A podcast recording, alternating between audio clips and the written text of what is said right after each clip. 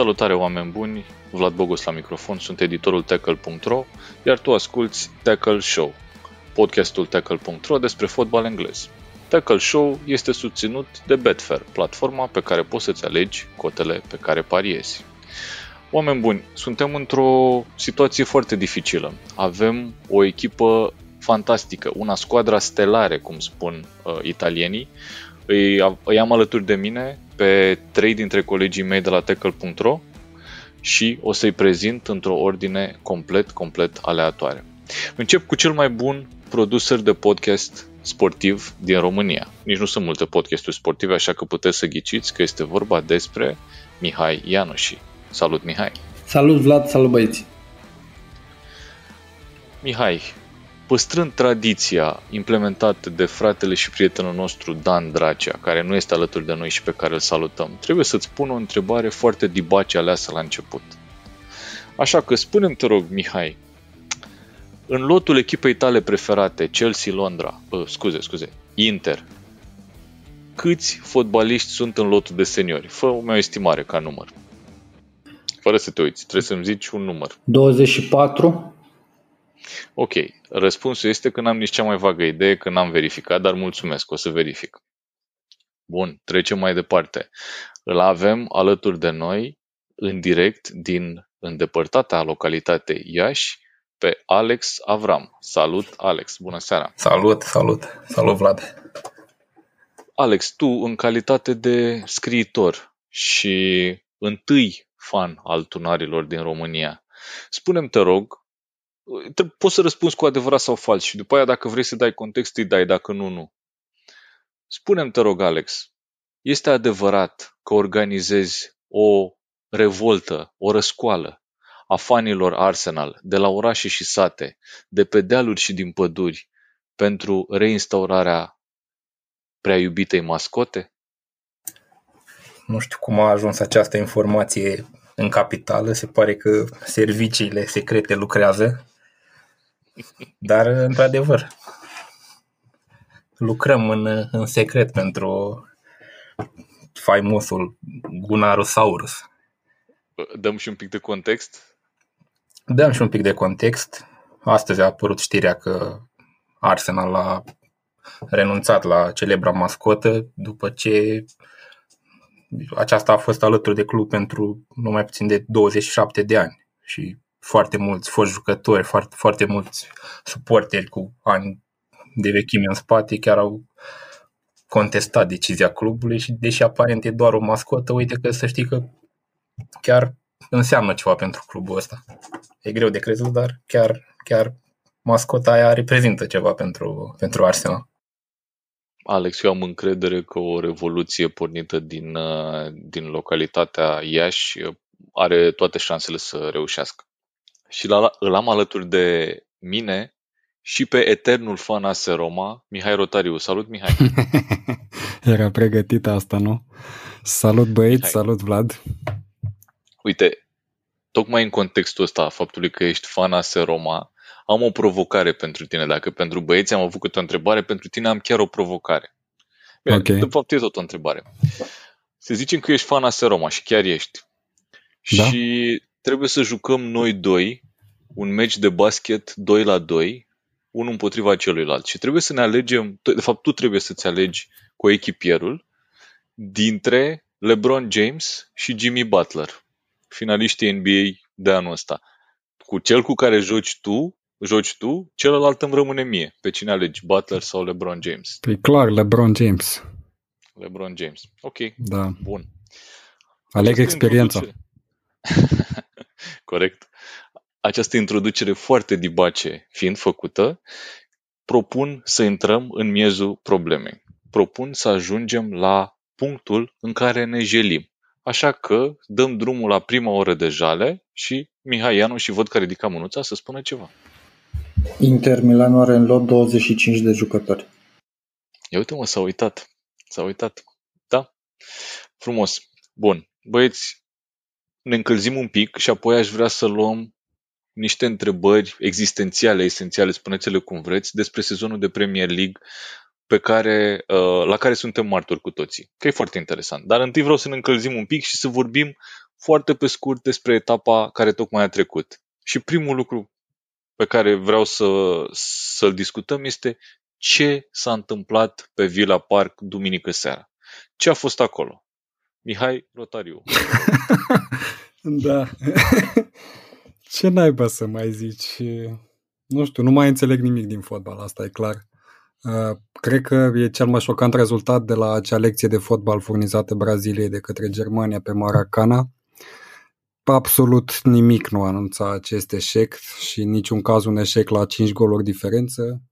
Discutăm despre un Liverpool care a afișat uh, ușor aroganță în defensivă în prima etapă contra lui Leeds, dar nu la fel cum s-a întâmplat acum cu Aston Villa.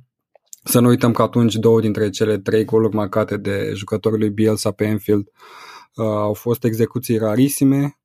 Uh, au urmat apoi, desigur, victorii mai mult decât concludente, zic eu, uh, cu Arsenal și Chelsea, chiar dacă scorul a fost oarecum strâns. Uh, iar cu Arsenal, Liverpool a avut parte de aceeași situație ca la Aston Villa, uh, gol marcat dintr-o greșeală individuală foarte clară la începutul meciului, dar echipa a revenit după asta. Cred că victoria lui Villa a fost o acumulare nefericită de factori multipli, zic eu, plecând de la lipsa de concentrare la nivelul întregului lot de data asta, o lipsă de leadership, um, un ghinion oarecum la fazele cheie ale partide, pentru că trei dintre cele șapte goluri măcate de Villa au fost devieri decisive uh, ale fundașilor lui Liverpool în propria poartă. Și desigur, în prima parte, dacă ne uităm, ratări nonșalante în fața porții, Firmino, Keita. Um, cum a zis Klopp, în acest meci s-au văzut uh, toate greșelile posibile, începând de la atitudinea avută asupra adversarului. Când vezi că efectiv nu ți iese nimic, contraatacurile trec uh, cum trece cuțitul prin unt, prin linia mediană, iar defensiva rămâne în continuare la mijlocul terenului, indiferent de rezultat, uh, din punctul meu de vedere deja vorbim de, de naivitate. Liverpool a luat șapte pentru că nu și-a pus niciodată problema să limiteze proporțiile scorului. Într-o seară în care au fost absolut execrabil pe faza defensivă paradoxal, pe faza ofensivă nu a arătat așa prost. Să ne uităm de câte ori a scăpat uh, Aston Villa singur cu portarul de la mijlocul terenului în a doua repriză. Este inadmisibil să te prezinți așa, iar Klopp, dacă ați fi văzut uh, interviul de după meci, era negru și desigur își pierduse flow-ul lui tipic, își căuta atent cuvintele, dar uh, mesajul a fost unul foarte clar. S-a întâmplat, am pierdut doar 3 puncte, e doar un meci, știm ce avem de făcut, iar meciul cu Everton vine ca o oportunitate perfectă de a repara imaginea asta lăsată de o capitulare în masă.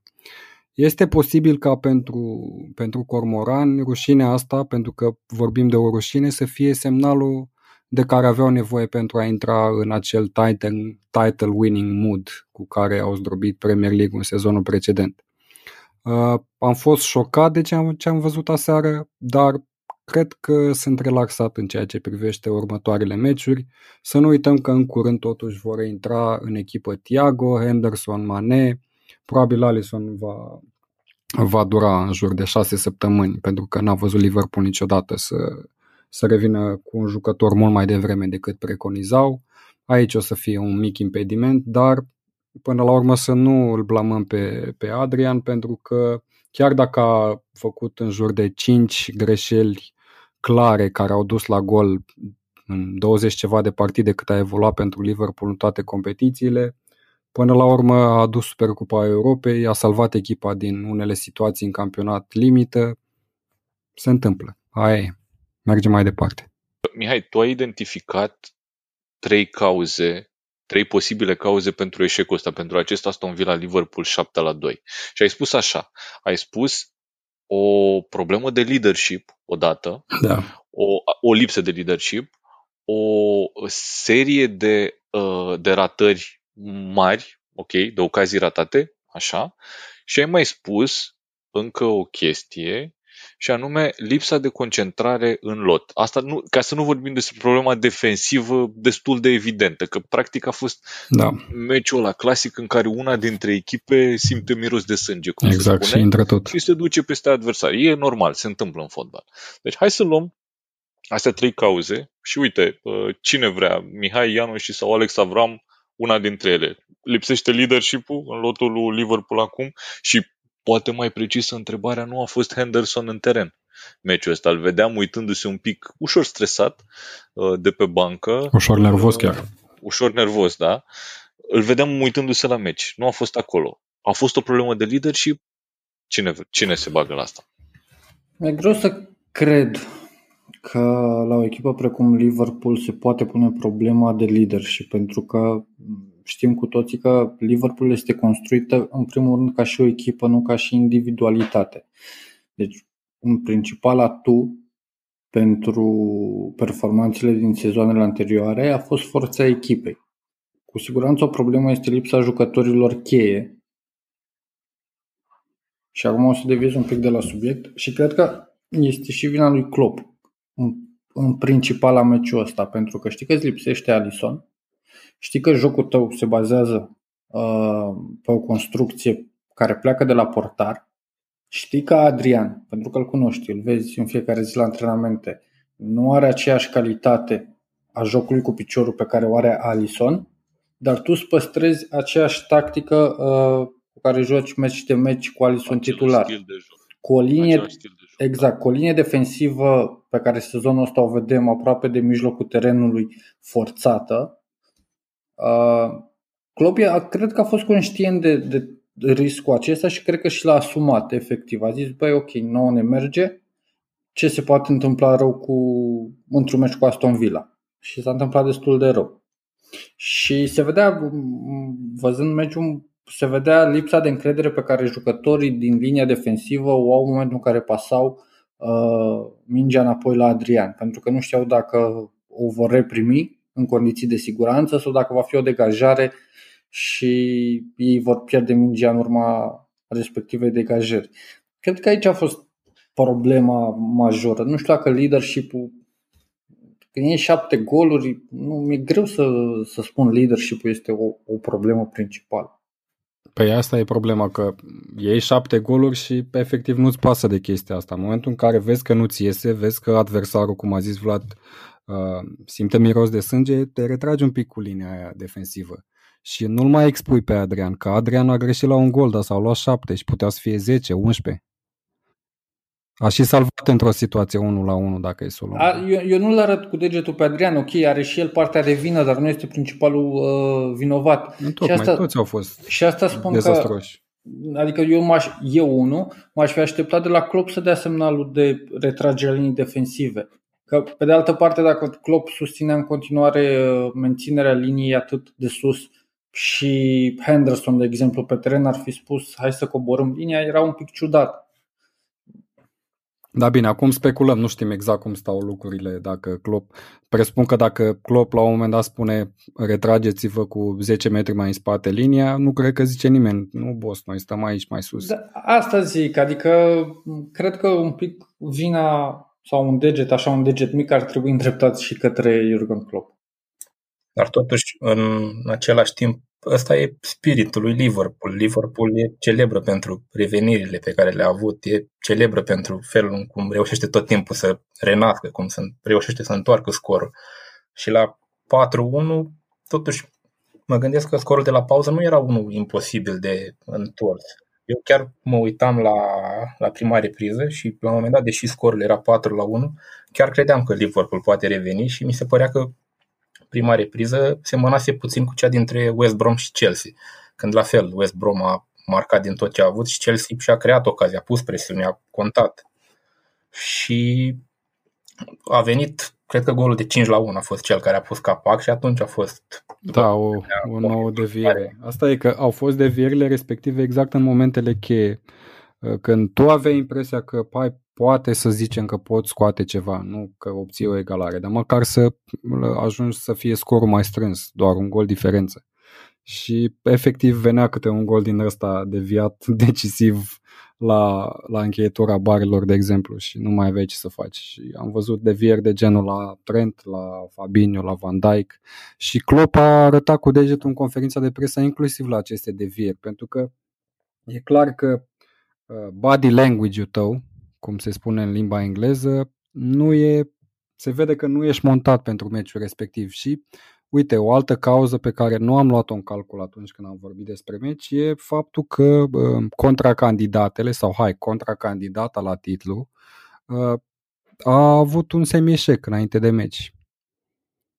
Poate a fost și o relaxare în sensul ăsta, dar uh, o astfel de înfrângere clar i-a dus cu picioarele pe pământ și mai ales că vine Merseyside Derby, mă aștept la un duel uh, de foc acolo. Ok, hai să mai, mai întreb o chestie și o să uh, direcționez întrebarea asta către Alex. Cumva, um, punând cap la cap uh, cele două chestii menționate de Mihai mai devreme, și anume lipsa de concentrare din lot și ratările din atac, pentru că cumva în momentul când ai fotbaliști care sunt de obicei foarte eficienți în fața porții și în meciul ăsta vin și îți ratează mai multe ocazii, tot probabil că e o lipsă de concentrare acolo. Alex, tu crezi că se poate pune problema la nivelul ăsta ca o echipă să nu se concentreze în masă? Și poate că atunci să, să vii cu, cu ideea că, ok, nu ai leadership în teren care să-i, să-i trezească, să le spună, ok, snap out of it. Știi? Ce zici? Nu știu, cred că până la urmă e vorba de latura umană de care eu tot vorbesc în fotbal și când meciul curge de asemenea natură cum a curs meciul duminică și anume că primești gol după gol, lovitură după lovitură, deși tu îți faci jocul, pui presiune și la fiecare două, trei ocazii de ale tale primești un gol, e în firea omului să cedezi, să nu mai reușești să te motivezi suficient. Cred că e normal să nu mai reușești să fii la, la capacitate maximă când trec 10 minute, tu ai 3 ocazii și adversarul marchează dintr-o deviere. E uman să cedezi. Da, mai am două chestii scurte de adăugat. Un alt semn de întrebare pe care l-am descoperit sau care se ridică după acest rezultat este valoarea lotului sau a băncii de rezervă mai exact. Da, în Premier League nu prea poți să pierzi doi titulari să te prezinți cu prima ocazie așa fără cei doi. Și stăteam efectiv să mă gândesc cine, care sunt rezervele lui Liverpool, pentru că am văzut un Shakiri care nu a confirmat sau nu, nici, nici măcar nu a mai jucat. Origi, Eu cred că a confirmat. Origi a dispărut din, din joc, adică la fel, nu, nu, știu, nu știu ultimul meci cu Origi pe bancă pe uh, titular sau să intre și să, să schimbe cursul unei partide. Nu că a avut uh, momentele lui și la fel în poziții cheie, și mă refer aici la portar, mă refer la fondaj dreapta, nu, nu au variante. A venit Iota, Iota care s-a potrivit perfect cu absența lui Mane, dar în rest e un semn de întrebare și la valoarea de pe banca de rezervă pe care Liverpool o are. Da, eu n-aș fi așa vehement în sensul ăsta. Nici nu poți să ai portari de nivelul lui Alison să ai doi pe bancă. Nu există. Nu există. Nu văd un club având doi portari de top mondial. Trebuie clar ca cel care stă pe bancă să fie ușor mai slab și să-și dorească, să-și dorească să accepte statutul de rezervă. Asta e principala problemă pe care o are Liverpool și nu e numai la Liverpool, e cred că peste tot în Premier League. Chestia asta în afară de City, care cumva reușește probabil cu suportul financiar pe care îl are să balanceze faptul că uh, îi țin jucători ca Mares sau Bernardo Silva mai bine de jumătate de sezon pe bancă. Ok, uite, te contrazic un pic la chestia asta, că Liverpool nu are o problemă în faptul că îl are pe Adrian ca rezerva lui Alisson. Liverpool are o problemă că se accidentează Alisson des, pentru că altfel Adrian ar fi complet un jucător de lot complet irelevant, dar uite, a fost nevoie de el sezonul trecut și a venit decent, aș spune eu, deși orice fan ar spune că nu e așa. Eu vă mai zic o chestie și cu asta aș vrea să trecem la următorul subiect. Eu cred că Liverpool a pierdut meciul ăsta, ok, nu l-a pierdut cu scorul de 7-2, dar l-a pierdut în, la momentul golului de 1-0. Pentru că, cumva, uh, apropo de ce ziceai și tu, uh, Mihai Rotariu, că echipa nu are aceeași siguranță în momentul când nu-l are pe Alison în spate și îl are pe Adrian și te duci în minutul cât a fost, 3, 5, ceva de genul ăsta, te duci și îți, îți vine Adrian cu, cu, într-o fază în care putea să o bubuie și nu era niciun fel de problemă. Că dacă o recupera Aston Villa la mijlocul terenului, nu-i păsa nimănui. Dar vine și îl pune sub presiune pe, pe Gomez, Gomez pierde mingea și că nu avea avantaj în, în duelul respectiv cu, cu Grealish și e o formalitate pentru Watkins să bage mingea în poartă. Dar faza asta, cum s-a jucat ea, cum și-a pus colegul într-o situație foarte dificilă pe care nu avea cum să o rezolve, atât de devreme în meci și cumva de ce ți-e frică nu scapi, mi se pare că din momentul ăla Liverpool nu a mai fost Liverpool. Pur și simplu s-au dezumflat. Cum am zis eu în timpul meciului pe chatul nostru, au căzut psihic în momentul respectiv.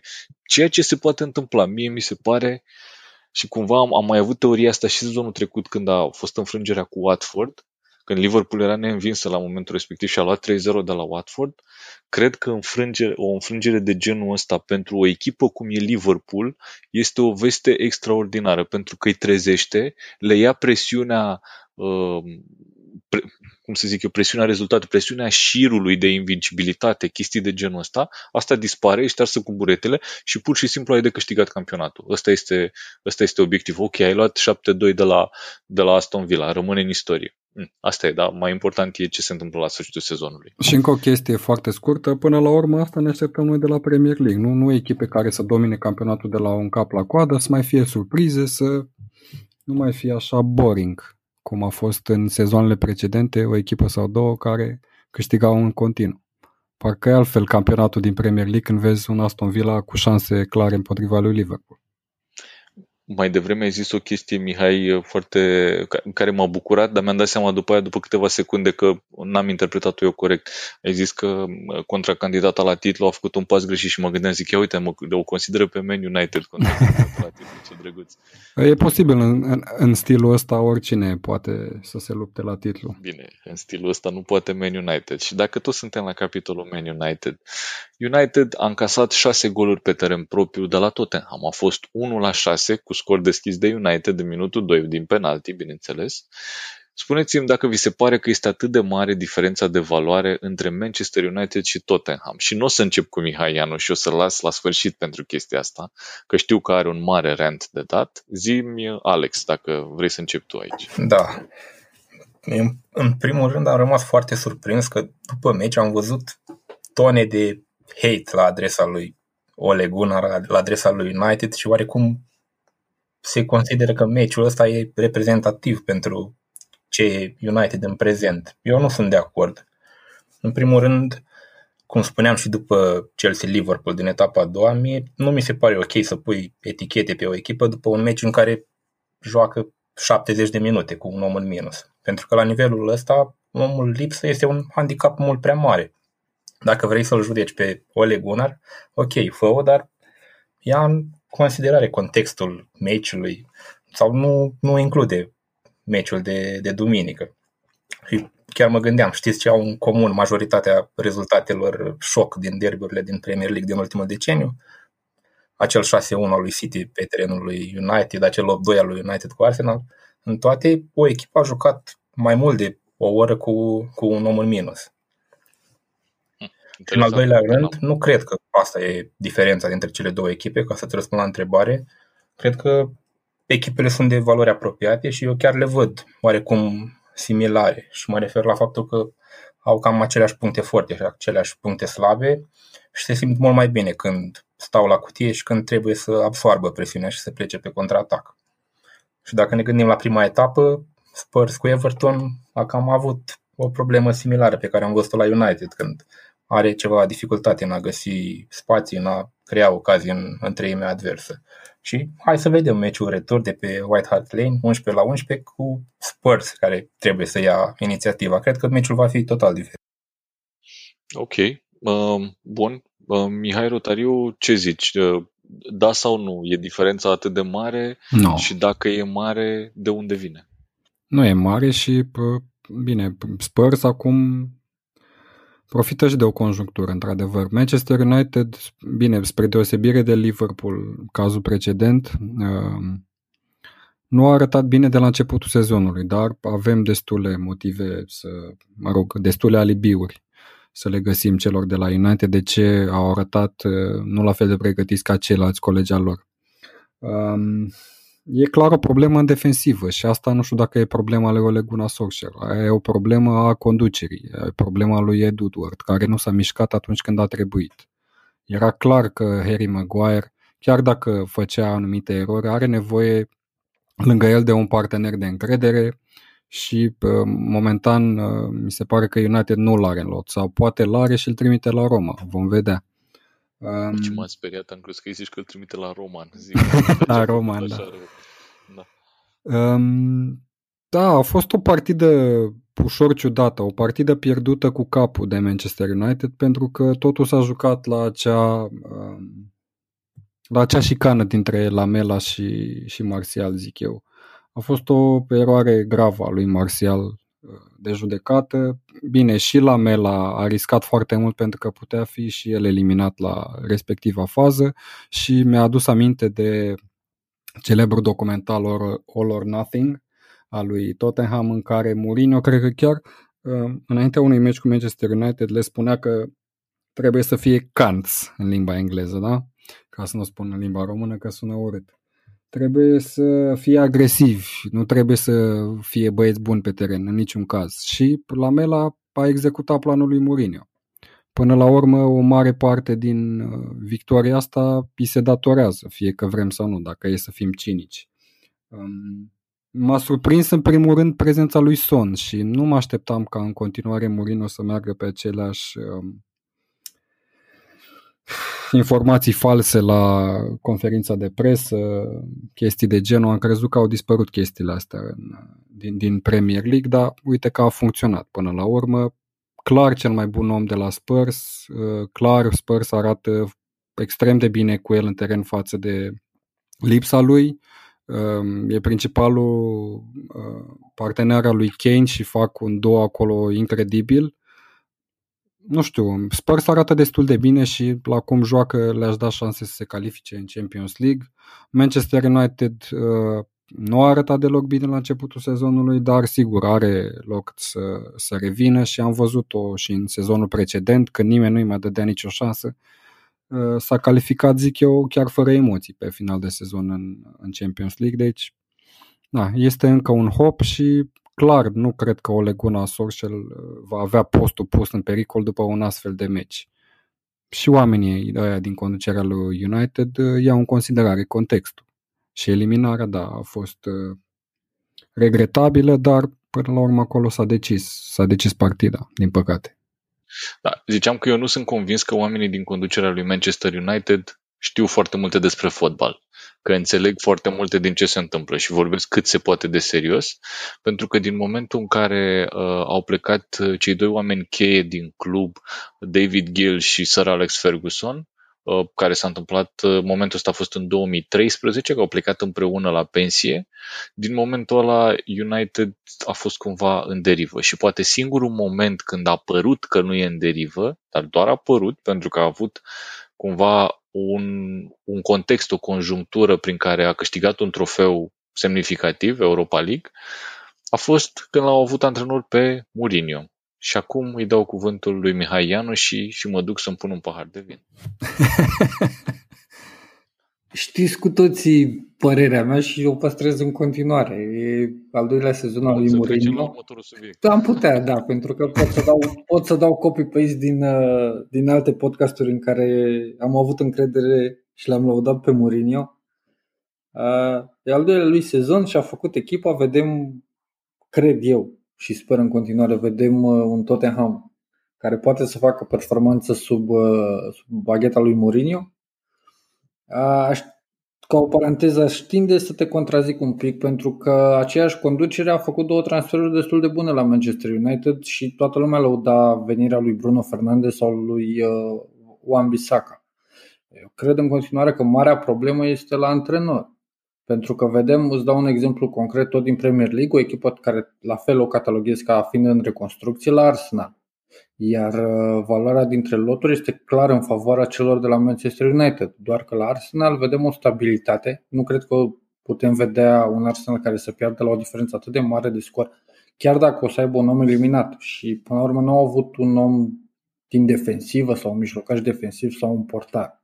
Au avut Să un, nu se întâmple cu City. un etapa jucător, viitoare. mă, mă îndoiesc. Nu zic că probabil City o să câștige, dar nu o să vedem aceeași diferență, pentru că se vede în mâna unui antrenor, cred eu, mult mai bun decât Ole Gunnar Solskjaer.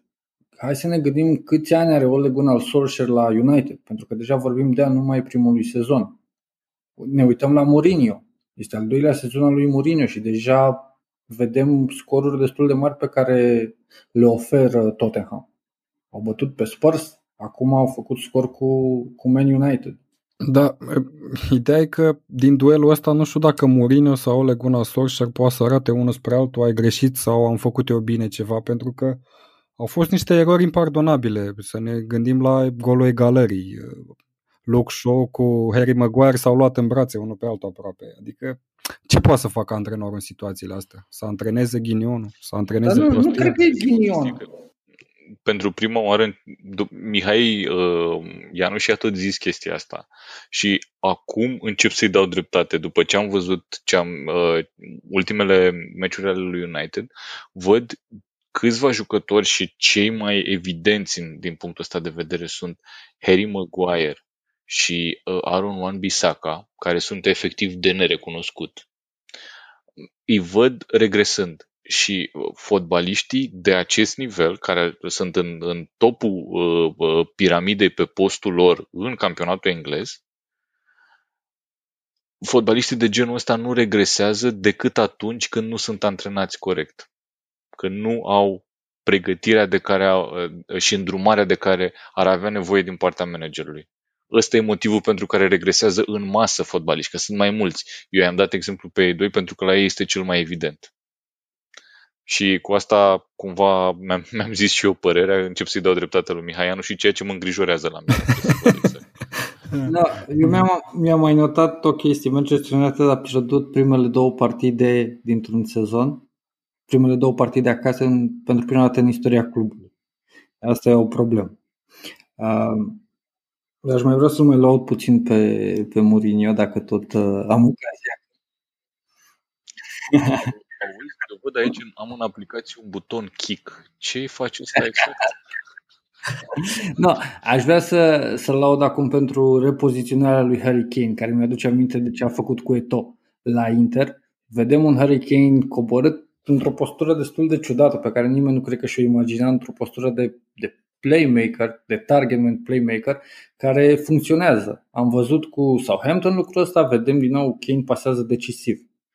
Și ca ultimă chestie aș vrea totuși să laud și pe Hoiberg, un transfer care a ridicat destul de multe sprâncene și critici. A fost, cred că, primul transfer și eu cred că aduce o siguranță extraordinar de mare. M-am uitat pe cifrele lui în meciul cu United și a fost primul la toate uh, statisticile uh, poziției pe care o joacă de închizător.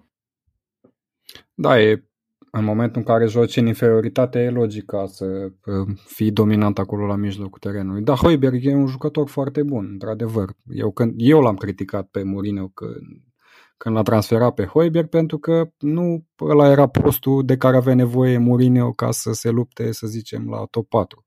Și a, asta a fost prima mutare pe care a făcut-o în condițiile în care avea 3 sau 4 jucători pe același post în lot, pe care i-a dat la o parte nu, n-am înțeles de ce. Ok, a făcut un meci bun, vedem ce, ce se va întâmpla în continuare cu el. Ok. Eu aș vrea să mai zic două chestii aici. În primul rând să fiu de acord din nou ce se întâmplă în seara asta cu Mihai Ianu și mie mi se pare că Mourinho, prin schimbarea asta de rol uh, pe care i-a uh, recomandat-o, i-a implementat-o lui Harry Kane, mi se pare că duce și naționala Angliei la un alt nivel, din punctul meu de vedere, pentru dacă Harry Kane o să, dacă Southgate va fi suficient de înțelept încât să-l joace uh, în același fel, va fi, va fi mult mai bună Anglia. Iar Harry Kane este fantastic pe rolul ăla, deci wow. Așa, asta odată și o chestie pozitivă despre Manchester United și trecem la subiectul următor. Se pare că pentru prima dată în uh, istoria destul de scurtă a existenței echipei feminine a lui Manchester United, două dintre jucătoarele care au venit anul ăsta la, la lot, Christine Press și Tobin Heath, au avut vânzări de mai, au vândut mai multe tricouri decât jucătorii de top de la echipa masculină, ceea ce mi se pare remarcabil, efectiv. Bun, și să trecem cu asta la subiectul următor. Băieți, întrebare simplă, răspuns probabil complicat. Ce face greșit Manchester City? Nimic. Bun, altcineva. Chiar nimic. nu, nu văd ceva greșit. Nu știu, cred că e o perioadă a echipei. Cred că încep să le dau dreptate celor care merg pe teoria ciclului din 3 în 3 ani sau din 4 în 4 ani. Um, nu știu, au câștigat totuși două titluri până la, până la acest moment și le-au câștigat uh, unul dintre ele destul de clar, fără adversar și al doilea după o cursă incredibilă cu Liverpool. Era clar că probabil urmează un regres, iar chestia asta trebuia preîntâmpinată din start cu niște transferuri din timp, cu o reformulare a lotului, chiar dacă David Silva e atât de legat de club, poate trebuia să plece mai devreme sau trebuia adus un înlocuitor pentru el mult mai devreme. La fel și în cazul lui Company, poate și în cazul lui Aguero, vedem că Jesus, deși a avut uh, sezoane entuziasmante, bine, acum e și accidentat, dar nici nu am ajuns la cifrele din sezoanele precedente. Cred că s-au făcut ușoare greșeli de strategie a transferurilor și acolo la Manchester City, dar paradoxal problema e la fundaș, acolo unde s-a cheltuit, cred eu, cei mai mulți bani de-a lungul timpului. Îmi amintesc în momentul în care a debutat Mendy în Premier League, am spus că nu am văzut în viața mea un fundaș uh, pe tiparul lui Mendy, la fel de uh, solid defensiv și foarte eficient din punct de vedere ofensiv iar acum mi se pare că este un dezastru total. Uh, la port era printre cei mai buni fundași central din Premier League, acum vedem că nu mai arată deloc soliditatea pe care o arăta înainte, iar colegul lui din defensivă, oricare ar fi, pare uh, supus erorii, indiferent de situații. Kyle Walker și el mi se pare cumva ca un jucător care e la apus de carieră. Nu știu cum s-a întâmplat ca toți jucătorii ăștia să, să ajungă la o, o cădere de formă la modul ăsta uh, într-un timp foarte scurt. Nu-mi explic. Efectiv nu-mi explic. Pentru că la mijloc au oameni destui de buni, De Bruyne acolo uh, uh, se mișcă foarte bine, e probabil cel mai bun jucător în continuare din Premier League. Winger, nu mai spunem, printre cei mai talentați care sunt acolo, dar pe de altă parte, în momentul în care tu ataci în continuu, uite cum s-a întâmplat și cu Liverpool, dar spatele nu ți este asigurat, ba din potrivă. Se fac și erori pardonabile. A văzut și Ederson a început să gafeze, deși a apărat și foarte multe faze în meci cu Leeds. Asta se întâmplă. Uh, bucuria suporterilor lui Liverpool, dar uh, în sezonul ăsta, nu știu, E ceva foarte ciudat să, să nu mai vezi cele două echipe la fel de puternice ca în trecut și cred că pe bună dreptate o echipă ca Everton, Leicester sau Aston Villa, o echipă care vine din urmă, poate să profite de momentul ăsta atât timp cât îl poate duce, desigur. Uite, poate e un lucru banal, dar pentru mine principala transformare în jocul lui Manchester City e lipsa de răbdare mi se pare că nu mai vezi acele atacuri așezate, acele construcții prelungite, când dura aproape mai mult de un minut până când se căuta breșa în apărarea adversă. Mi se pare că, nu știu, parcă se renunță la atacurile poziționale în favoarea unor contraatacuri în care din câteva pase încerci să ajungi la finalizare. Mi se pare că parcă nu mai e în multe momente trademark. Trade, trade. Nu mai sunt migăloși cum erau înainte, da. da. Da. Bine, și când îl ai pe De Bruyne care îți poate furniza o pasă de 40, 50, 60 de metri fix pe pieptul atacantului, poate că e mai eficient să faci chestia asta, dar în anumite momente, clar, trebuie să alternezi. Chiar după, după meciul cu, cu Leicester, cred că Pep chiar s-a plâns de lucrul ăsta la conferința de presă, spunând și el că nu, nu înțelege de ce jucătorii parcă nu mai au răbdare în teren să construiască cu, cu migală, cum ai spus și tu, deși practic de la mijlocul terenului lipsește doar David Silva, dacă e să comparăm cu lotul din sezonul trecut. Da, da, exact. Jucători talentați, mingicari, nu știu, nu, nu găsesc o, o altă explicație. Și ceea ce m-a frapat în ultimul timp la City e că au început să aleagă, din punct de vedere al transferurilor, cel puțin, calea de mijloc. Uh, dacă vrei să-ți iei un jucător pe care să-l bagi direct titular alături de Laport, ok, ia pe Culibali sau ia pe Jimenez sau ce țintă top class aveai tu la 90-100 de milioane, cât costă. Altfel dai în continuu câte 50-60 de milioane în fiecare fereastră din, de transferuri și ajungi la sume din astea colosale, de n-au mai cheltuit pe apărare nații întregi. Nu? E destul de ciudat și poate e și vina celor care se ocupă de transferuri. Nu cred că Guardiola chiar face ce vrea el acolo. El propune o listă și de pe lista aia se aleg niște nume, în funcție de anumiți parametri și de scouter. Mi-ai dat, mi-ai dat o continuare fantastică la, cu chestia asta cu, cu lista. Ce ați ascultat până acum, oameni buni, a fost introducerea în podcastul nostru Tackle Show, ediția 105. Acum, hai să luăm și subiectele pe care le, le aveam. Am o listă de întrebări, întrebări grele, le zic eu, și o să încep cu o chestie foarte evidentă pentru toată lumea. În sezonul ăsta în Premier League se marchează mai multe goluri ca de obicei. Este sezonul care are până acum cea mai mare medie de goluri pe etapă din ce s-a jucat până acum, din nou. Întrebarea mea este, și e cumva filozofică, nu cred că o să găsim un răspuns foarte precis, de ce se marchează oameni buni atât de multe goluri? Ce se întâmplă? Ce e diferit sezonul ăsta? Eu aș merge pe mental, pe psihic, pentru că nu au avut o pauză jucătorii, în primul rând. Este ceva ciudat, ceea ce n-au mai trăit niciodată. Uh, Cred că nu sunt nici 100% din punct de vedere fizic. Nu au prospețimea necesară și ca atare psihicul urmează fizicul până la urmă. Totodată, cred că și lipsa spectatorilor are un mare cuvânt de spus în astfel de rezultate. Una e când îți pune presiune publicul asupra ta, cum se întâmplă pe stadioane, cum e pe Enfield, și alta e când joci ca la antrenament.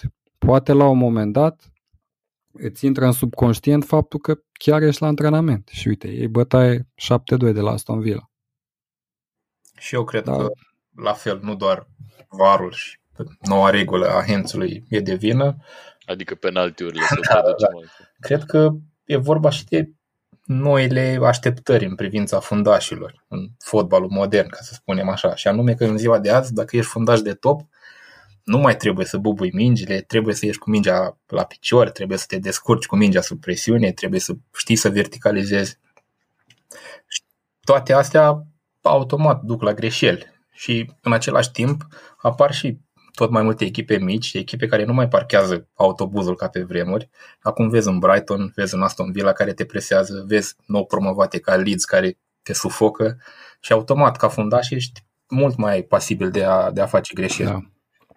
Da, Aston Villa a făcut un pressing uh, năucitor în prima repriză și uite, am uitat să spunem chestia asta, m-au surprins total. Rar am văzut o echipă punând asemenea probleme lui Liverpool cu uh, acei trei jucători de atac, comprimând foarte bine spațiile. Asta a dus până la urmă și la eroarea gravă a lui, uh, a lui Adrian din, din debutul meciului. Ok. Hai să, să mai dăm un pic un spin întrebării astea. A zis Alex o chestie că poate lipsa suporterilor să fie una dintre cauze. Așa că îl întreb pe, uh, pe un om care e destul de pasionat dintre noi trei de, de tot ce se întâmplă prin, uh, prin galerii și de uh, cum să zic eu, de cultura asta a suporterilor, anume Mihai Ianu și care este printre noi, fan Newcastle, nu știu dacă am menționat, pe lângă alte echipe. Mihai, zim dacă ți se pare că cumva se anulează uh, avantajul sau dezavantajul terenului uh, propriu pe care joci, se duce cumva din presiunea pe care o pun tribunele pe o anumită echipă, nu știu, poate crește dezvoltura? Habar n-am, zim, ce, ce părere ai? Da, cu siguranță e un mix din tot ce ai spus tu, adică nu, nu sunt alte motive dar cu siguranță lipsa suporterilor influențează jocul pe care îl vedem în Premier League sezonul ăsta și nu cred doar în Premier League, vedem scoruri destul de mari înregistrate și în Seria, de exemplu. În Germania erau cunoscute partidele cu goluri multe, deci nu pot să dau ca exemplu. Spania văd prea puțin și, și de asta nu o menționez. Dar uh, cu siguranță și ne uităm la un Liverpool care probabil se bazează între toate echipele cel mai mult pe aportul fanilor. Celebrele remontada și celebrele meciuri pe care le-au făcut ei au acolo la bază și, și aportul fanilor. Lucrul ăsta, da, echipele intră mult mai dezvolte pentru că eu presune și pe echipa gazdă și pe echipa adversă. Și anulând acest element, vedem, uh, vedem un fotbal mult mai deschis. Care, da, pare, pare dinamical. Pe de altă parte, și lipsa fundașilor de valoare reală uh, este un motiv. Dacă stăm să ne gândim acum, nu știu dacă putem să numim trei fundași centrali de calitate, fundași buni. Ok, Van Dijk. Și mai departe, nu, cred că ne oprim aici. Lindelof, da. Nu, cam asta, asta sunt motivele pe care le văd și eu. eu. Eu mă gândesc și la atletismul pe care îl au uh, jucătorii de atac, mai ales wingerii. Adică în momentul în care te confrunți cu un Sterling care are agilitatea pe care o are, și pe tine te cheamă Maguire cu agilitatea pe care o ai. Poate chiar și Van Dijk, cred că și Van Dijk ar avea mai probleme cu el. Mane, Salah, Riyad Mahrez și așa mai departe. În momentul în care te prinzi jucătorii pe contraatac, iar tu joci cu linia la mijlocul terenului, cred că e destul de clar că nu ai nicio șansă cu, uh, cu atacantul într-un duel 1 la 1. Și cred că de aici vin și foarte multe goluri pentru insistența asta de a de a pune presiune, de a comprima spațiile, de a aduce liniile una lângă alta, să sufoci adversarul, să nu-l lași să paseze, dar în momentul în care a scăpat, a scăpat. Și când a scăpat Sterling sau Mane, cel mai probabil scapă singur cu portarul, chiar dacă merge sau fuge fundașul după el.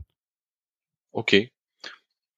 Și dacă tot ai zis, ai zis Van Dijk, ai zis Sterling, ai zis Mane, ai zis și Salah, Hai să vă, mai, să vă pun următoarea întrebare, a doua de pe lista mea de întrebări grele.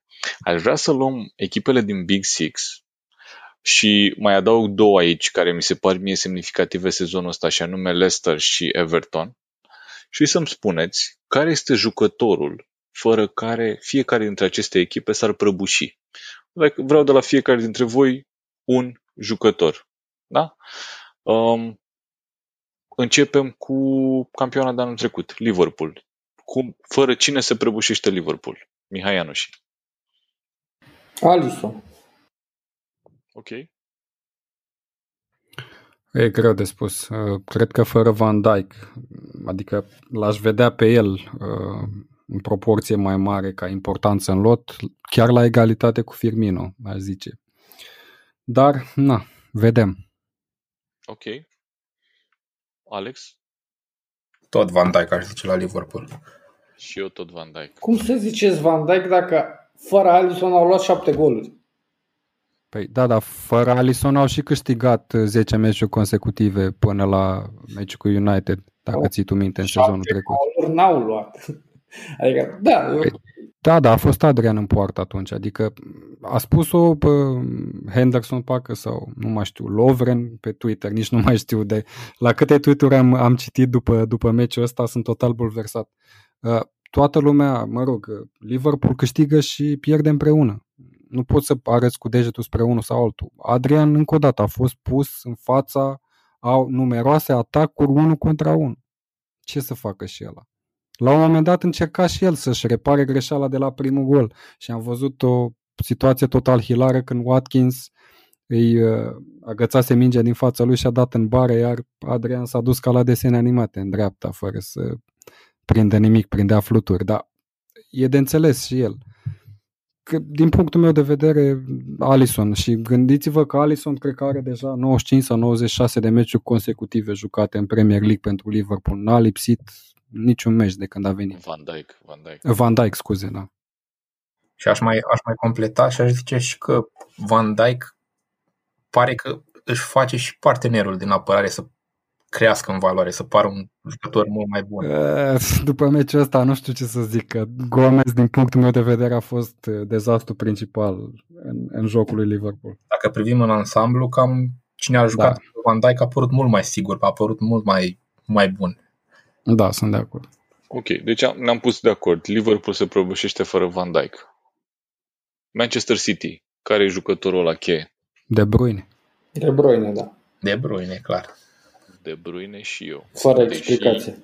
Aș fi fost, aș fi fost tentat să zic Aguero.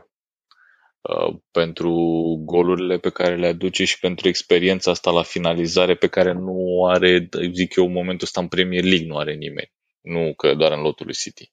Dar în momentul ăsta e de Bruyne. Toată lumea de acord. Bun. Manchester United, fără care jucător se prăbușește United? Hai că asta trebuie să fie nostim, n-are cum. Fără Pogba. Ok. Da. Nu, fără, din punctul meu de vedere, Fernandez e jucătorul care a dus-o pe United în returul uh, trecut, după ce a revenit din pandemie la un alt nivel și fără el a revenit la forma arătată înainte de transferul lui.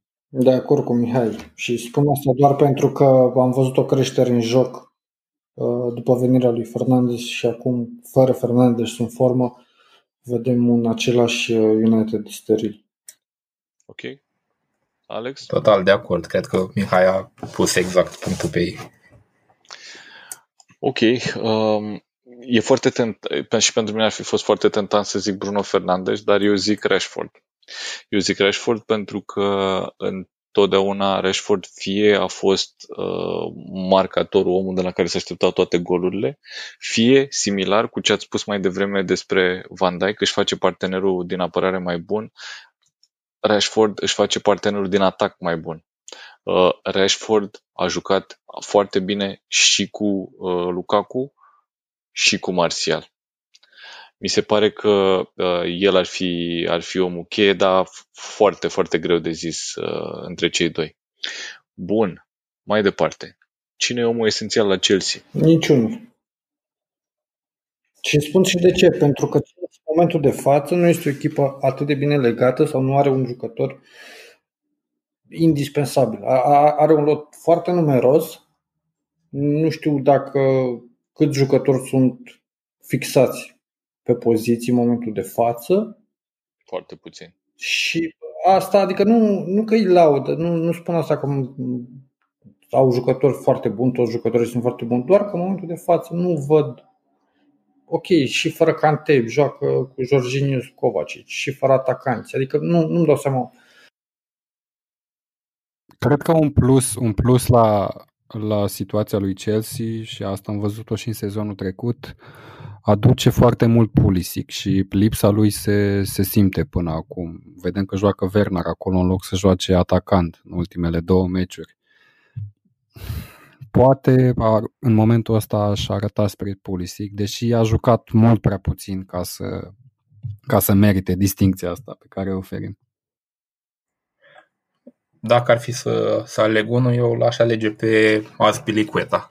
Mi se pare că e un capitan excelent, e un lider foarte bun și cred că e un om care, nu știu, atunci când, nu, când lipsește, se cunoaște. Și cred că cel mai bun exemplu ar fi egalul de la West Brom, când Azpilicueta a intrat la, la 3-0 pentru gaz de la pauză și cred că au avut o contribuție majoră la, la întoarcerea rezultatului. De fapt, ce îi lipsește lui Chelsea cel mai mult e Eden Hazard. Da, Eden Hazard nu mai face parte din lotul lui Chelsea. Și Gianfranco Zola.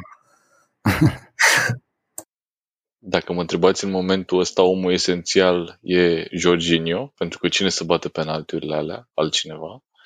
Și pe viitor, de acord cu Mihai Rotariu, uh, Pulisic o să fie jucătorul esențial. Momentan însă pare că nu e niciunul. Bun, mergem mai departe. Tottenham.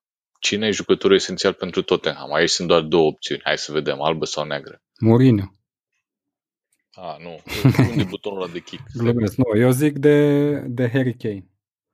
Pentru că e și lider, e și golgheterul echipei oarecum, sau mă rog, era în trecut golgheterul echipei, se așteaptă de la el ca să fie golgheterul echipei. Da, momentan Sony e omul cu golurile. Cred că el e uh, omul în jurul căruia se creionează tactica și tot jocul lui Spurs în momentul actual. Eu sunt perfect de acord și n-am nimic de adăugat la asta. Băieți, Mihai, Ianuș și, și Alex, Son sau Kane, că asta e. Serge Aurier, clar, clar, ați văzut, a intrat acum duminică titular, 6-1 direct. și, Mi- și Mihai Hoiberg. Da, și eu zic tot Kane. Pentru că am văzut și partide fără son și a, cât de cât a funcționat, adică n-a fost uh, chiar atât de, de lipsiți de forță ofensivă. Ok. Bun. Uh, am zis uh, Tottenham. Cine mai rămas? Ne mai rămas Arsenal din Big Six. Care e jucătorul fără de care Arsenal e... Nu mai e Arsenal, ce să mai e? E Gunnar Soros sau cine e? E, pentru mine e o alegere grea între Aubameyang și Leno, pentru că cel puțin sezonul trecut Leno ne-a salvat de mult prea multe ori. Fără el cred că nu terminam nici măcar pe, în prima jumătate. E, e acolo, între, între cei doi. Mai ales acum că am rămas fără, fără Martinez, Leno chiar e, e un jucător esențial. Ok. Leno, bun, o alegere mișto. Aș zice, aș zice Aubameyang totuși pentru că el e jucătorul care vine cu golurile, jucătorul care creează faze de gol în anumite situații. Vedem că acum nu mai e folosit vârf, postura din care cred eu că ar fi cel mai eficient și un, cumva winger stânga. Da, nu, nu, nu văd alt jucător la fel de esențial cum e Aubameyang în momentul actual. Leno, da, și el e foarte solid, dar mi-aduc aminte și destul de multe instanțe în care a și gafat bine cu apărarea pe care o ai în față și presiunea la care ești supus meci de meci, asta vorbind din sezonul trecut sau sezoanele precedente, e de înțeles. Acum parcă arată mult mai bine. Da, bă, ce eu spun.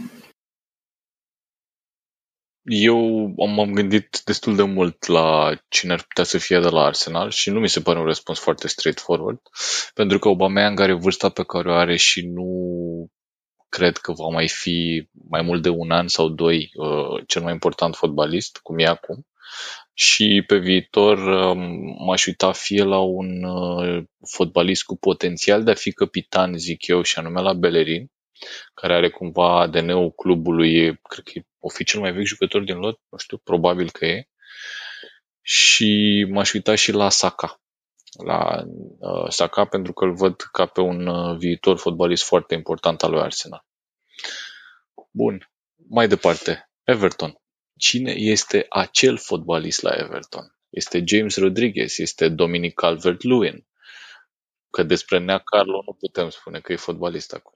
Pentru mine, personal, e posibil să fiu subiectiv. Um, mi se pare că dinamismul pe care îl, îl oferă Richarlison nu mai văd la niciun jucător din lotul lui Everton. Chiar dacă nu marchează, chiar dacă ratează în unele instanțe, mi se pare de departe jucătorul cel mai determinat să facă performanță la Everton în momentul actual și nu știu care e situația lui cu accidentarea de la Glezn după meciul precedent, dar cred că Everton are foarte mult de suferit dacă el va lipsi în Merseyside Derby, spre exemplu. La cum arată acum Everton, aș putea să zic James Rodriguez, dar cred că o să surprind puțin și o să spun Lucas Digne pentru că mi se pare că este un fundaș stânga extraordinar de solid, care ajută foarte mult pe cifre, m-am uitat pe cifre urmărind pentru Fantasy Premier League, uh, ajută foarte mult faza de construcție. Cred că execută mai toate fazele fixe și... Na, eu, clar. voi merge pe, eu voi merge pe Dominic Calvert-Lewin pentru că ai nevoie de un jucător care să bage mingea în poartă. Exact, ai nevoie de un foarte, foarte pragmatic. Deci, Calvert-Lewin pentru mine. Și mai luăm o echipă și apoi trecem mai departe, Leicester. Cine este fotbalistul esențial la Leicester? Dacă mă întrebai acum două etape, aș fi zis Ndidi. Dar având în vedere victoria cu City fără Ndidi, Ndidi merg clasic pe, pe Vardy, care deși mai adună încă un an, pare veșnic tânăr și Da, și eu aș alege Vardy, dar dacă ar fi să, uite, să arăt cu degetul doar pe sezonul ăsta, m-a impresionat foarte mult Harvey Barnes și cred că pe viitor ar putea să devină un lider al echipei. Vardy deja are o vârstă, uh, se știe stilul lui de joc, uh, pe care Leicester îl exploatează foarte bine, dar cred că Barnes oferă o dimensiune mult mai complexă a jocului față de cum o face Vardy și ok, momentan nu, dar pe viitor sigur va fi Barnes. Tot pe Vardy merg. Ok. La fel și eu, cred că e alegerea cea mai simplă Vardy. și ușoară. Ok, și pentru mine tot Vardy. Bun. Hai să trecem la următoarea întrebare foarte grea. Spuneți-mi, vă rog, care vi se pare că este echipa din Premier League care a evoluat cel mai mult de la finalul sezonului trecut? Și aici o să încep eu ca să vă las un pic de, de timp să vă, să vă pregătiți. Nu e ca și cum v-am dat întrebările astea dinainte. Pe bune. Mie mi se pare că, întreb, că uh, echipa care a evoluat cel mai mult și cel mai evident de la finalul sezonului trecut este chiar Aston Villa. Și nu mă refer doar la bă, victoria asta complet, această anomalie statistică, victoria în fața lui Liverpool, ci mă refer la faptul că au transferat foarte bine, au transferat, aș zice eu, numai titulari. Hai să zicem că Bernard Traore nu a intrat încă titular, dar va intra titular. Emiliano Martinez este un portar foarte bun, ăsta fundașul Matty Cash, fundașul dreapta, luat cred că de la Nottingham Forest, dacă mi-aduc bine aminte, a intrat direct titular și joacă foarte bine. Uh, Watkins, foarte bun, de asemenea, mi se pare că e o echipă care a progresat foarte mult și mă uitam la expresia pe care o are Dean Smith, care e aproape neschimbată orice s-ar întâmpla, parcă nici lui nu-i vine să creadă că a jucat trei meciuri și are trei victorii chestie care nu cred că s-a întâmplat sezonul trecut. Nu cred că au legat trei victorii vreodată. Să ne aducem aminte că ei au scăpat de retrogradare în etapa 37, ceva de genul ăsta, sezonul trecut. Ok, aveți alte variante? Ia ziceți Nu știu dacă poate să bată, pe, să bată cineva varianta ta, Vlad, de clar dacă ajungi de la o luptă la retrogradare care era aproape finalizată și te-ai salvat uh, in extremis, au bătut pe Arsenal, parcă, în penultima etapă. Așa s-au salvat ei. Uh, și să ajungi acum să ai maxim de puncte, să bați Liverpool la 5 goluri campioana în titr, să faci transferurile pe care ai reușit să le faci după ce în sezonul precedent ai cheltuit 120 de milioane și ai adus numai soluții de backup, cred că nu, nu mai este o altă contracandidată. Ar fi Everton, dar evoluția nu e la fel de, de impresionantă cum e cea a lui Aston Villa. Culmea că alegerea mea era și la fel Aston Villa și mi-e greu să mai adaug ceva pentru că ați, ați concluzionat foarte bine, dar aș, i-aș lăuda pe conducătorii clubului pentru faptul că au avut încredere în Dean Smith.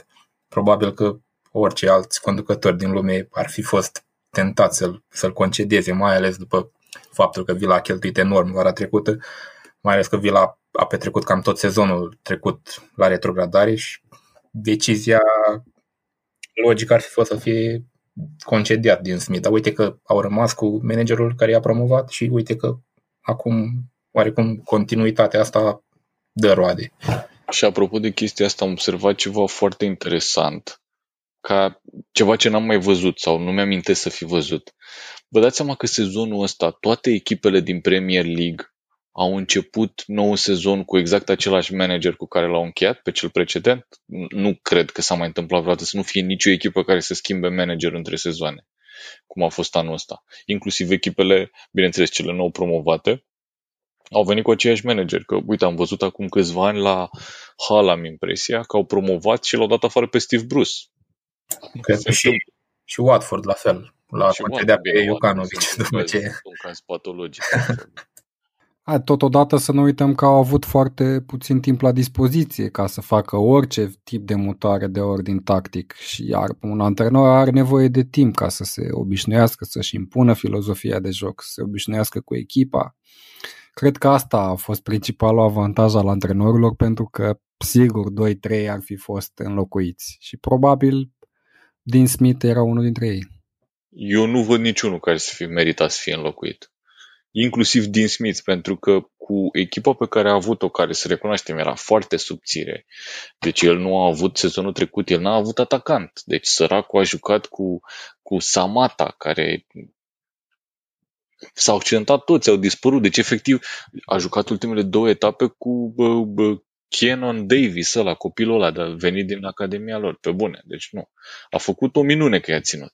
Și apropo de manageri, trecem la următoarea întrebare.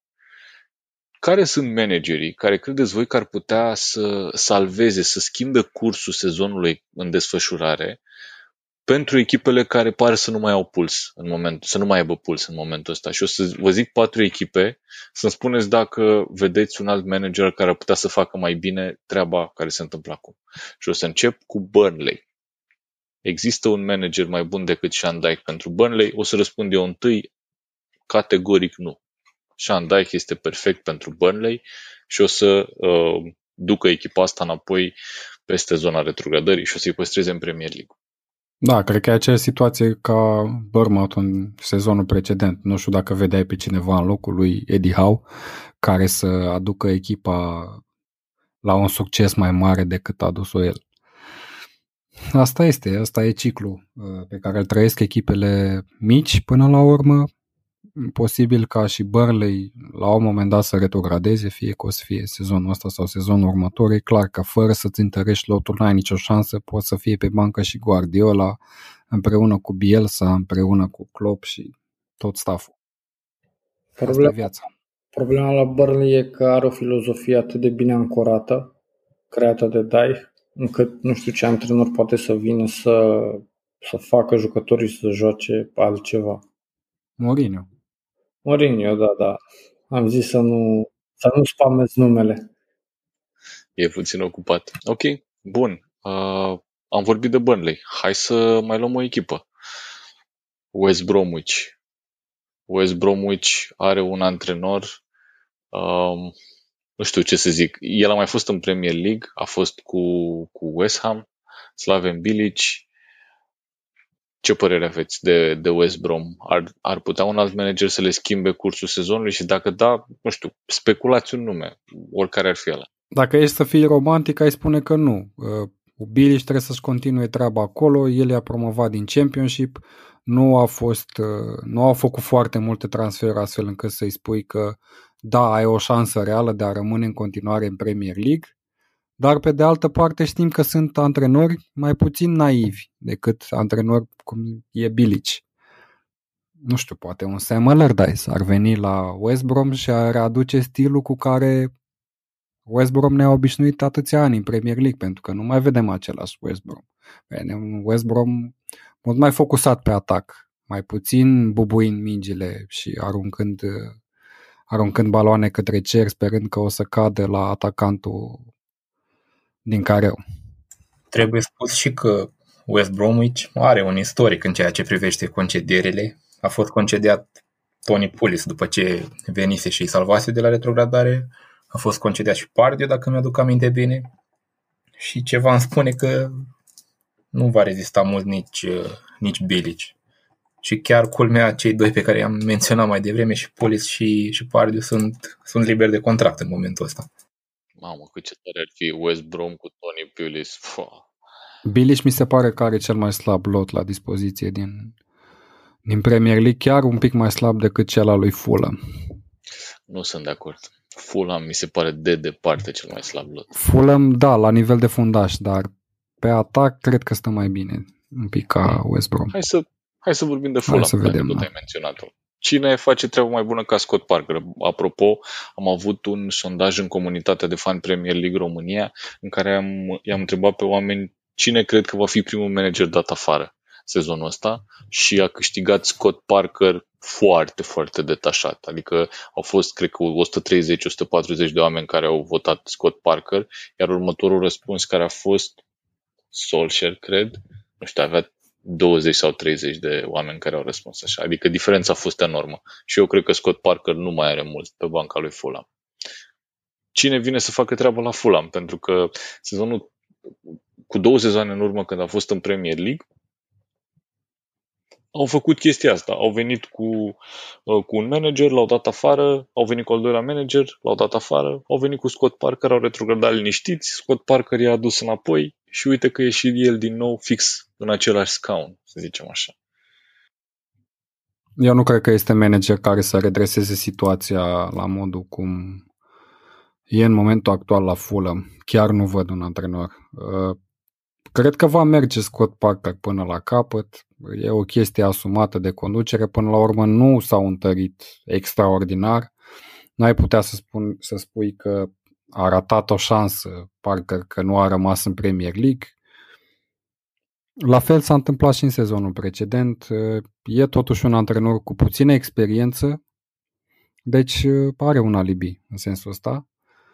Și nu cred că, chiar dacă Fulham va retrograda cu brio, nu cred că Parker va fi dat afară chiar așa de repede, pentru că îi se va găsi acel alibi despre care am vorbit anterior. Ok. Eu zic Nigel Pearson ar putea să să redreseze Nigel Fulham. Pearson. Să știi că m-am gândit și eu la Nigel Pearson. Foarte bun. Dar mă îngrijorează faptul că nimeni nu spune numele ăla care plutește în aer când vorbim de echipe care se luptă. Allardyce. Allardyce, tată. Big Alan Pardew. da.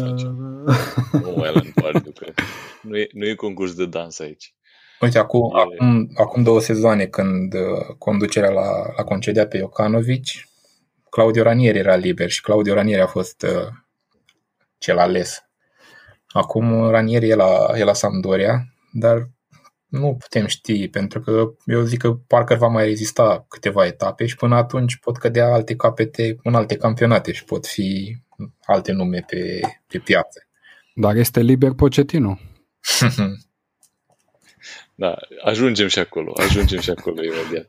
Bun, vă mai propun o echipă care e cumva surpriza neplăcută a începutului de sezon, deși bandiții bandiți de la Tackle Show și de pe tackle.ro, adică noi, au, spu- au prevăzut cumva deja că Sheffield United va avea o cădere sezonul ăsta. Ce credeți? Va fi înlocuit Chris Wilder? Există posibilitatea asta? Eu personal nu cred. Cred că va fi lăsat să-și facă treaba până la capăt, oricare ar fi capătul ăla. E mult prea important pentru club și e un club care cumva își prețuiește uh, Exact, la fel. legendele, să zic așa. La fel cred și eu, la fel ca și Eddie Howe, totuși Wilder a venit cu Sheffield din Liga 3 și nu cred că clubul are tupeul să-l concedeze așa de ușor. Poate doar să fie Wilder orgolios și el fiind și fan al echipei să vrea să, să-și dea demisia, să lase locul altuia. Dar eu personal am încredere în el. Mi se pare genul de, de antrenor care are picioarele pe pământ, care e sever, care știe ce se întâmplă în sânul echipei și știe ce are de făcut ca să, ca să salveze. Știi că avea, avea Nico Alifantis o, o piesă în care zicea aspru dar sever, dur dar maleabil. Exact așa e Chris Wilder la Sheffield United. Bun. Da, Și sunt, cu- de, sunt de acord și eu cu colegul meu, Alex. Uh, ar fi culmea, hai să-l dai afară pe Wilder, pentru că a pierdut 3-4 etape sau nu știu cât au trecut până acum. Lucru, din punctul meu de vedere, așteptat, că eu am fost la care am spus că Sheffield nu o să mai arate nivelul pe care l-a arătat în sezonul trecut, pentru că n-a făcut niciun transfer deosebit și pentru că și-a pierdut în oarecare măsură acel element al surprizei cu care uh, a speriat Premier League-ul în sezonul precedent. Uh, Dar acum, uite, la, și-a adus un, un atacant uh, interesant pe Brewster, care e în foame de meciuri, în primul rând, a evoluat foarte bine în Championship în sezonul trecut și a dus pe Swansea până în locurile de playoff. Uh, Dar e foarte greu în continuare pentru că nu arată deloc bine Sheffield. Nici nu mai au soliditatea defensivă pe care au arătat-o în sezonul precedent. Nu mai au nici pe Dean Henderson, Ramsdale, așa cum am spus într-un podcast trecut. Um, nu mi se pare că oferă atâta siguranță cum uh, arăta Henderson, dar nici nu văd un alt antrenor venind în locul lui Chris Wilder și ar fi total nedrept, sincer. Chiar ar merita să retrogradeze dacă ar face acest pas. Ok.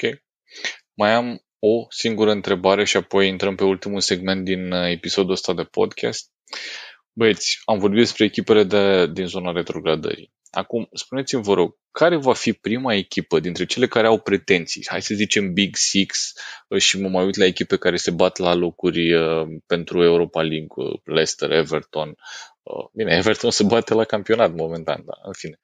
Uh, Wolverhampton. Care dintre echipele astea cu pretenții își va schimba prima managerul în sezonul ăsta? Dacă va fi, dacă va fi vreuna, e posibil să nu fie. Dar spuneți-mi ce părere aveți? E vreuna care și-ar schimba managerul? Din punctul meu de vedere, e o singură echipă cu potențial foarte mare de a schimba managerul și aia e Man United. Că se va întâmpla acum repede, că se va întâmpla mai târziu, eu mă cam îndoiesc că Ole Gunnar Solskjaer va prinde finalul sezonului pe bancă și cred că va fi prima și de altfel și singura dintre echipele astea care va schimba managerul și aici atrag atenția apropo ce ai zis mai devreme uh, Mihai, avem Pochettino liber de contract, avem Massimiliano Allegri liber de contract. Atât. Da, și, și, și eu zic Manchester United. Și nu cred că Pochettino este cel mai potrivit.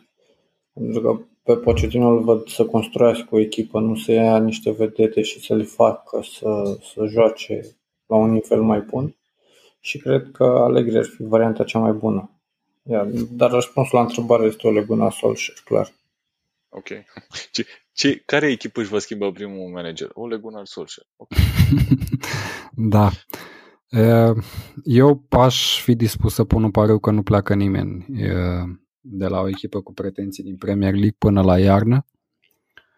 Și... Bine, suntem în octombrie. Da, pe, având în vedere ce a reușit Manchester United în sezonul trecut, chiar dacă te-ai afundat până undeva în jurul locului 10, dacă ești la 6, 8, 9 puncte de locurile care duc în Champions League, încă ai o șansă și poți ajunge acolo, a demonstrat o Ole în sezonul precedent că se poate. Astfel că nu cred că conducerea îl va da afară foarte repede și nici nu văd uh, un alt club care să fie în pericol să facă pasul ăsta. Să nu uităm că suntem totuși în pandemie și contextul e ușor diferit față de fotbalul uh, la nivel normal pe, cu care ne-am obișnuit până acum. E mult mai dificil să faci anumite schimbări, trebuie să schimbi tot stafful până la urmă și să faci lucrurile astea din mers e și mai dificil și avem un sezon și mai comprimat și meciuri în cupele europene. De asta, când vine vorba de o echipă cu pretenții, trebuie să, trebuie să analizezi foarte bine, să faci pasul ăsta și cred că conducerea trebuie să, să fi realizat că efectiv nu mai ai șanse și e momentul să, să mergi pe panta reconstrucției și atunci da, faci o mișcare pentru că un anumit antrenor e liber, cum a făcut Liverpool în momentul în care l-a dat afară pe Roger și l-a adus pe Klopp. Momentan nu vine greu să cred că vorbim de o situație la vreun club de genul ăsta. La fel și eu dintre toți simt parcă cea mai mare presiune e pe, pe Solskjaer. Nu știu de ce. Lumea am observat că lumea a observat că a vorbit mult și de, de Frank Lampard, că ar fi oarecum sub presiune datorită sumelor mari cheltuite în vara asta. Dar cred că, nu știu, Solskjaer având, cred că are mai mult timp decât Lampard de când e pe, pe bancă, oarecum are și o presiune mai mare și așteptările sunt mai mari, considerându-se că a avut mai mult timp de a pregăti echipa. Poate și de asta presiunea e mai mare pe el. Ok. Bun. Am trecut prin cele cinci întrebări grele, esențiale, cum vreți să le spuneți, despre sezonul actual de Premier League. Mulțumesc că ați fost cu mine, dar vă mai țin un pic, mai vreau să mai facem un segment în care să discutăm un pic despre un meci foarte important pentru istoria fotbalului românesc până la urmă. Un meci care urmează să se joace săptămâna asta uh, pe 8, care este uh, chiar joi, va fi Islanda-România în uh, barajul de calificare pentru uh, campionatul european de la anul. Și aici aș vrea să vă propun să vorbim un pic pe baza uh, cotelor oferite de uh, partenerul nostru Betfair. Deci, în primul hai să dăm un pic, un pic de context.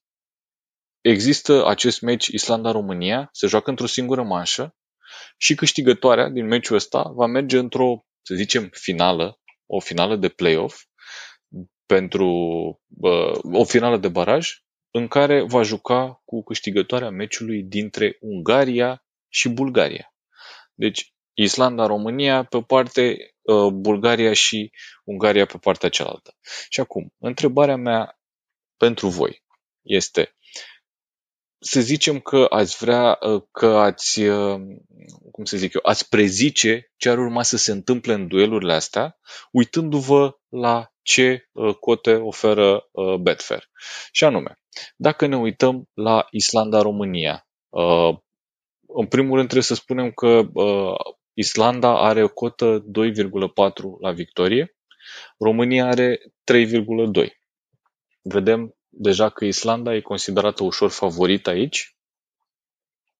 Numai o secundă. Ok. Vedem aici că Islanda este considerată favorită de către, uh, de către bookmaker.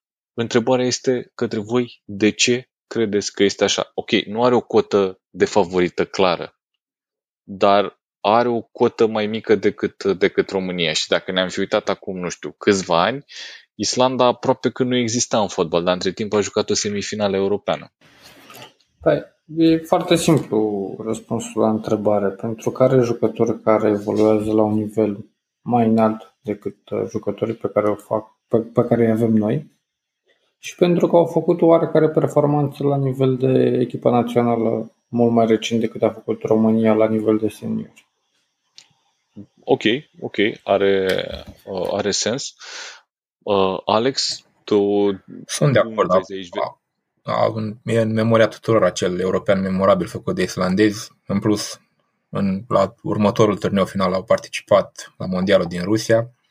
Dar în același timp, uite, am, uh, am ultimele 10 meciuri ale Islandei în față și nu, rezultatele nu sunt deloc impresionante. Au pierdut destule meciuri, iar victoriile au fost toate la limită și chiar împotriva unor adversari modești, precum Moldova, Canada sau El Salvador. Mi se pare că echipa lor merge așa într-o, într-o pantă descendentă și cred că putem profita de asta. Exact asta vreau să zic și eu. Mi se pare că, uh, uitându-mă la Islanda, cea care uh, era la Euro uh, 2016, încerc să mă concentrez pe ani la momentul ăsta, la Euro 2016 Islanda venea cu, uh, având uh, o vedetă în Gilfi Sigurdsson, care în momentul ăla era titular în Premier League și cam rupea prin Premier League, era un fotbalist foarte apreciat. În momentul ăsta, Sigurdsson am văzut că a apărut în prima echipă a lui, a lui Everton, în primul 11 uh, în weekend, datorită unor accidentări. Așa, așa a prins echipa ca titular, că altfel el minute are, joacă în continuare. Dar și mie mi se pare că nivelul Islandei a scăzut destul de mult față de ce aveam data trecută. În schimb, Uh, la România vedem un selecționer nou, din punctul meu de vedere un selecționer care face uh, lucrurile un pic diferit, un selecționer curajos și cred că uh, rom- cred că uh, cota pe care o dă bookmakerul, care din nou la, este la Betfair 3,2 pe Rom- pentru România, uh, este una destul, destul de bună pentru că România chiar poate să bată, chiar poate să bată Islanda și nu ar fi o, o mare, mare minune, să spun așa. Uh, Mihai Ianu, și vrei să mai zici tu ceva? Un, Am văzut cu mânuța sus. Un fun fact este că Islanda are toți jucătorii disponibili și mai ales toți jucătorii care au fost în campania pentru Euro 2016 disponibili.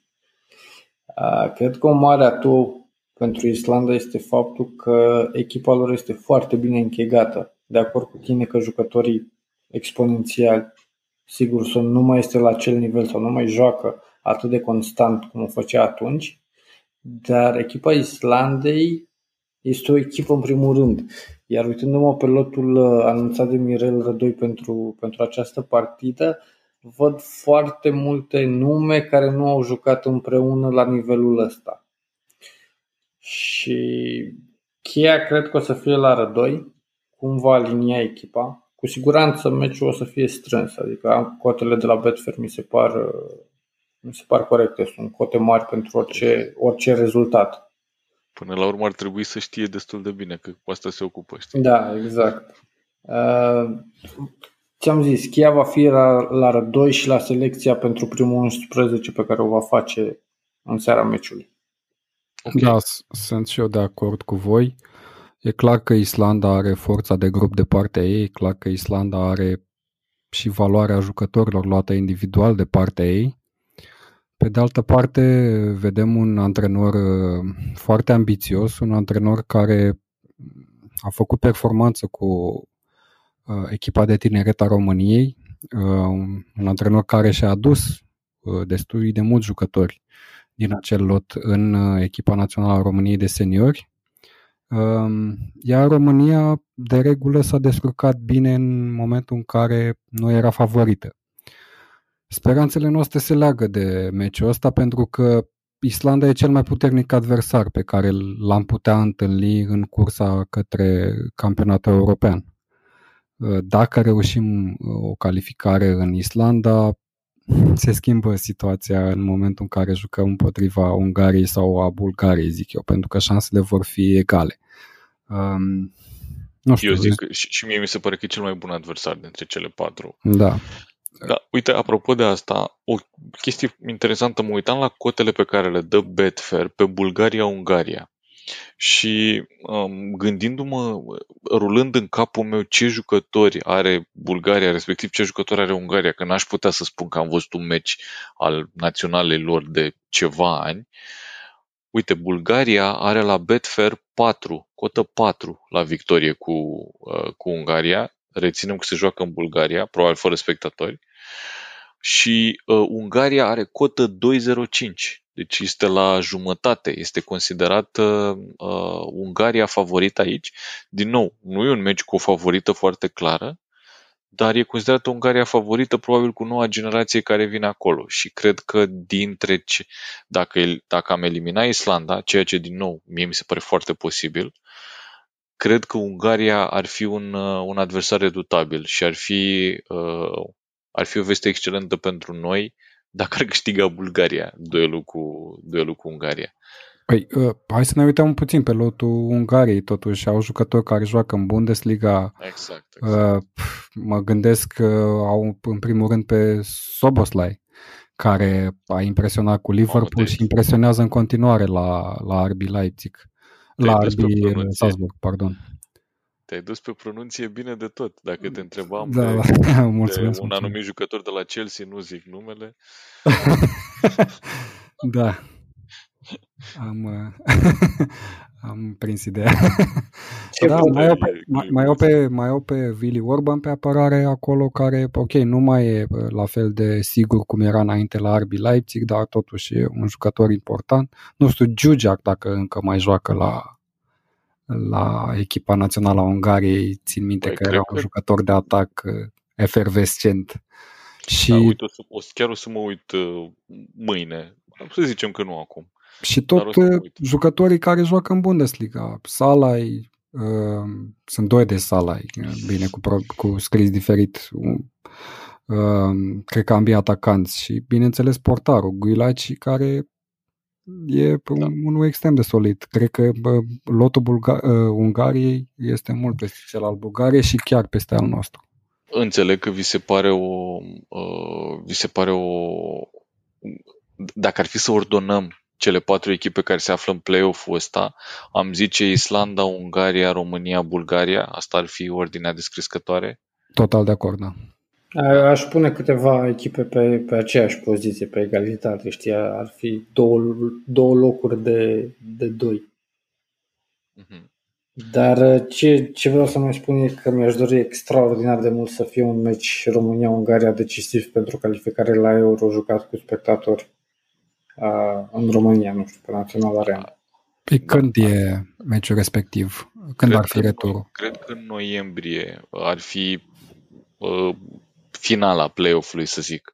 Pentru că acum se joacă uh, cele două meciuri Islanda, România, Bulgaria, Ungaria și uh, în același timp uh, Naționala România are și două meciuri de Europa League în săptămâna care urmează, de Europa League, auzi, doamne, Da. de Liga Națiunilor, în săptămâna care urmează.